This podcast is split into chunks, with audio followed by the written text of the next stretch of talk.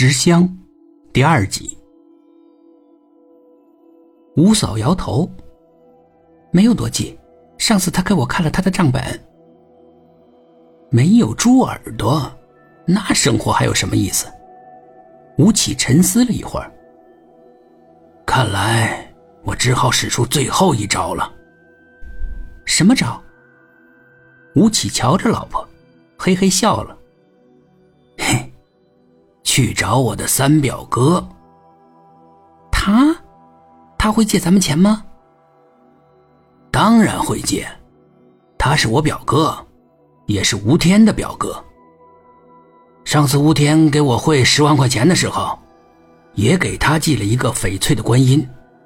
他以前也帮过吴天，他知道吴天在缅甸发达了，欠他的钱准能还他。再说，他也有钱啊，他有退休金。他那没出嫁的女儿在北京挣上大钱了，还在北京买了房，每年都给我表哥不少钱呢。哦。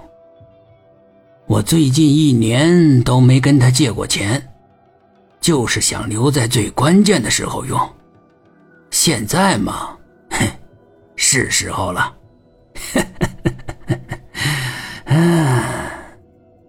他得意的笑了起来。吴起执意让老婆跟自己一起去借钱。我那个表哥脸皮薄，你跟我一起去借钱，成功的几率更大。他不好意思驳女人的面子，老婆点头答应了。另外，你也可以在旁边哭哭穷，更有效果。吴起这样提示老婆。吴起还是了解表哥的，表哥的脸皮的确很薄。说明来意，表哥本来想明确拒绝，因为前年已经借给吴起两万了，到现在吴起没有一点还款的意思，竟然还来借钱。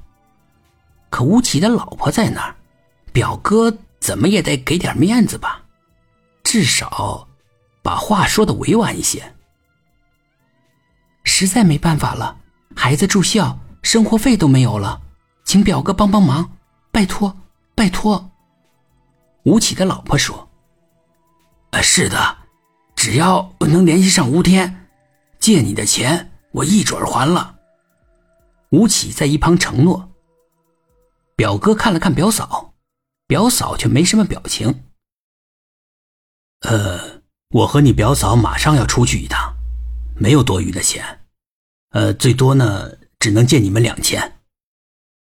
两千也行啊。客厅里摆着一个行李箱，似乎已经收拾停当了。表哥，你们这是要去哪儿啊？表哥说了一个地名。吴起是从来没有听过，表哥解释，是邻省的一个县城，距离本地三百多公里。哦，呃，干嘛去那儿啊？表哥支吾起来。